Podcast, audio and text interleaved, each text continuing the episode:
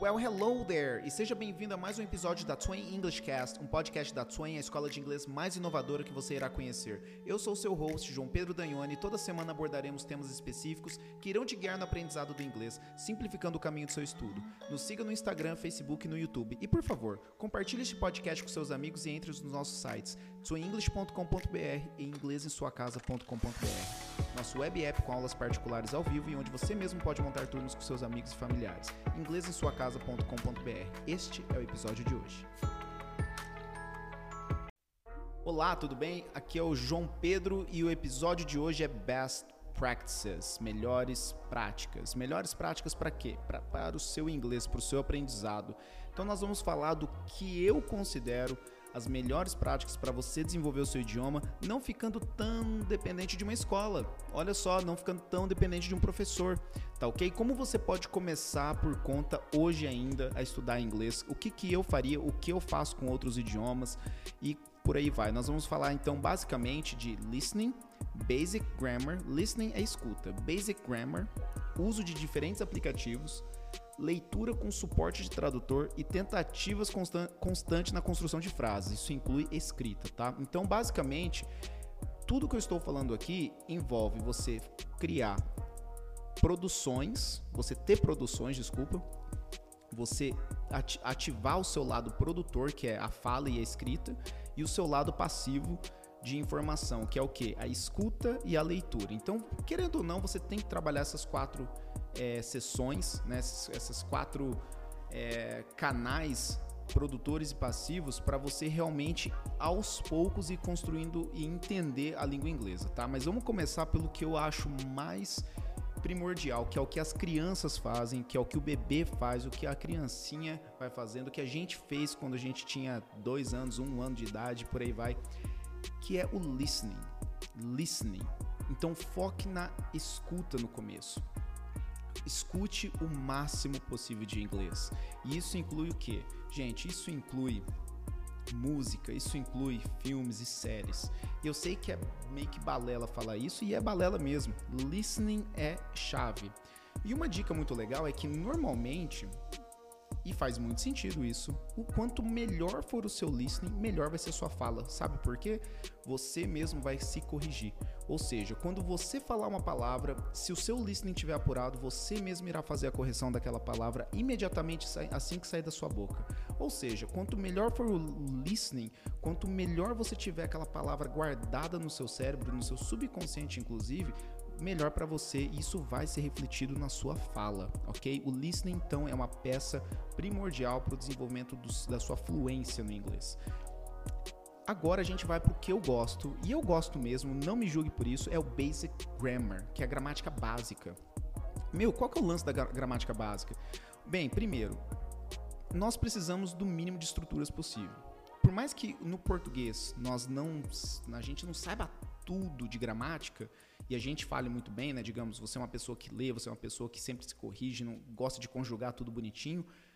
Você às vezes não tem a teoria da gramática na, na cabeça, certo? Perfeito, você não precisa ter isso no, no, inglês. Eu não, não quero que você me diga o que, que é um present perfect e o que, que é um past perfect.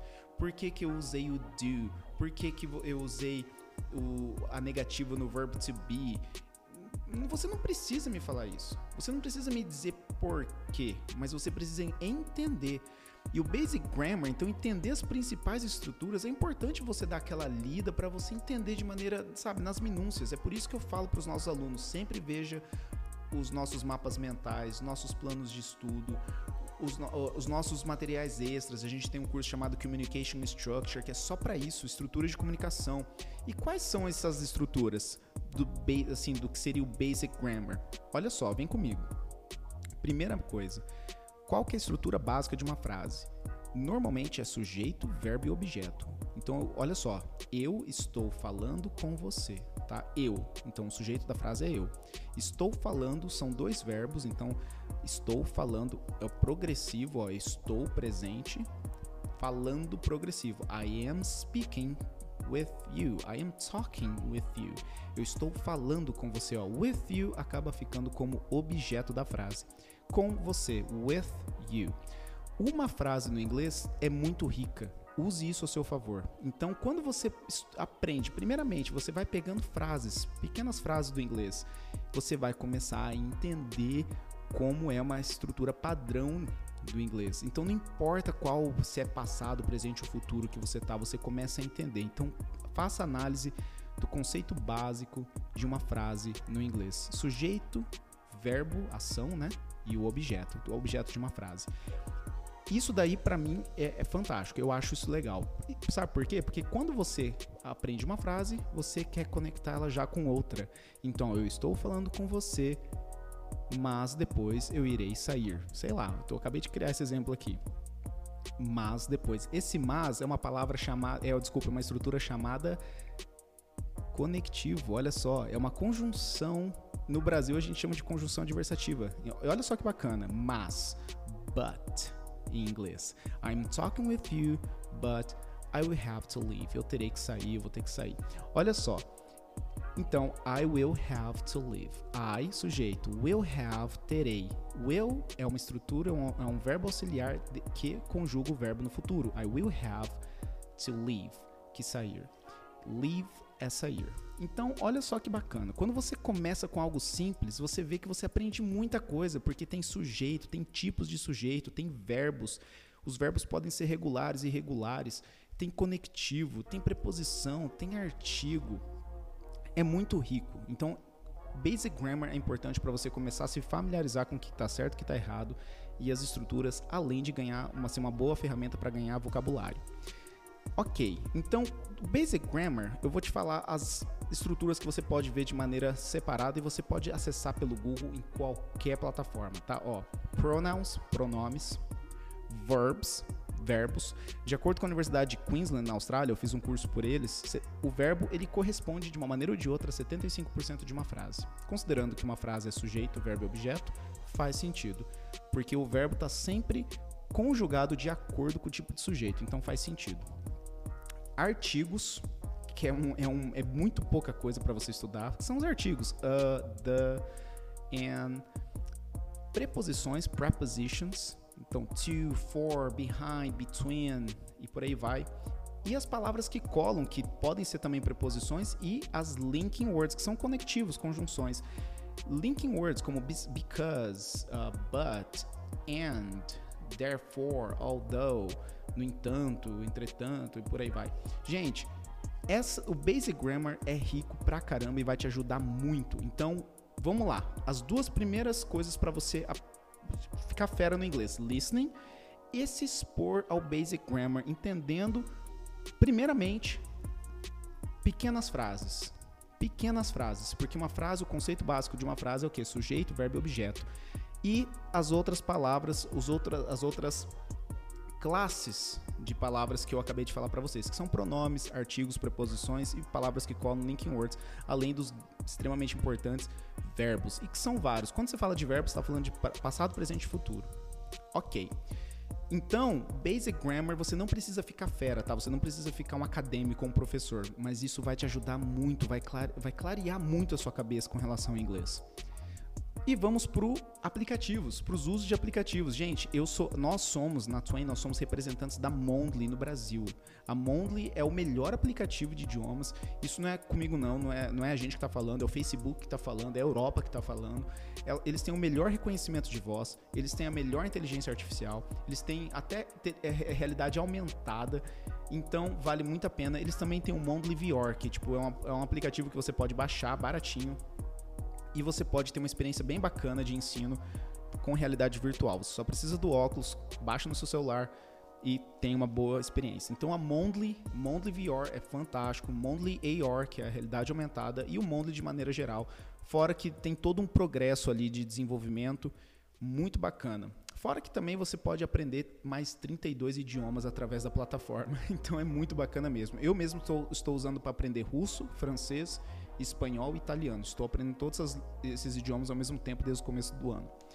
Segundo aplicativo, Cake. Para quem gosta de série, para quem gosta de filme, para quem gosta até de desenho e tudo mais, o Cake é uma boa alternativa porque eles pegam pequenos trechos de vídeos no YouTube, de episódios de séries e filmes, cenas famosas até, e fazem repetição através daquela cena. Então eles pegam cenários e mostram a tradução e você pode pausar, eles vão dar repetições, eles vão fazer repetições nos termos de interesse principal do episódio. Então, Cake Cake. É bem bacana, é bem fera, vale muito a pena. Eu gosto bastante dessa ferramenta e encorajo os nossos alunos a usarem. E o terceiro é o Duolingo, cara. O Duolingo eu acho bem legal. Tudo agrega, gente, tudo agrega. Nós, se um dia um professor ficar intimidado por conta de tecnologia, esse professor é um banana, porque é o seguinte, hoje em dia nós temos um território muito fértil e ficou melhor para o professor, porque o professor pode guiar você para ter uma vida melhor no seu estudo. Então você não precisa ficar sempre dependendo do professor, desde que o professor saiba muito sobre tecnologia, as diferentes tecnologias, as diferentes estruturas no mercado, as diferentes metodologias que você pode aplicar usando essas tecnologias. Então, queira usar aplicativos sim como uma grande maneira de você complementar seu estudo, porque às vezes em cinco minutinhos ali você já faz uma, uma bela prática, tá? E por último, o TED. Gente, TED, que, era, é, que é basicamente o quê? Aquele ciclo de palestras global, muito, tem muita tradução, muita, desculpa, muita palestra palestras lindas, maravilhosas, de 5 minutos até 15, 20 minutos, até 18 minutos na real. E pela plataforma deles, TED.com, você pode acessar várias palestras com transcrição e à medida que o palestrante está falando, você consegue visualizar como um karaokê mesmo o que ele está falando, no tempo que ele está falando, o parágrafo, a palavrinha bonitinha que ele está falando ao mesmo tempo. Muito bacana, vale muito a pena. E lógico, né? Tudo que tem legenda e você possa passar do inglês para o português, do português para o inglês, vai te ajudar muito. Então, TED.com é uma, uma ferramenta excelente, tá? E eles também têm aplicativo. E seguindo também nesse cenário, universo de aplicativo, são os tradutores. Gente, a PNL, que é processamento de linguagem natural, que é, uma, é um ramo da inteligência artificial, evoluiu muito, muito. O Google Tradutor está muito legal. O DeepL veio para revolucionar. Quem que é DeepL? DeepL é vinculado ao Lingui. O Lingui é um tradutor redacional, ou seja, para cada palavra que você pesquisa, ele mostra o contexto, o contexto dessa palavra em outras traduções. Então é muito bacana você que precisa traduzir alguma coisa e está em dúvida do contexto da palavra, se deve usar algum sinônimo. O Lingui é uma excelente ferramenta, muitos tradutores usam. Google Tradutor é legal? É, ajuda? Sim. Mas o DeepL que é derivado do Lingui, nossa, esse sim vai te ajudar, cara. Tem a melhor PNL que eu já vi, que é o Processing of Natural Language, né? Processamento de linguagem natural. Processing of Natural Language, ok? Então, isso é muito bacana. O DeepL para mim é o melhor. Depois Lingui e Google Tradutor. Cada um tem a sua particularidade, ok? E o Google Tradutor tem um primo dele, que a Google não divulga muito, que é, são dois na verdade, Google Word Coach, que é o treinador de palavras, né? Google Word Coach, que é basicamente uma você treina é, vocabulário, você aprende vocabulário, vocabulário através da, dessa plataforma, é como se fosse um jogo, através de gamificação mesmo. E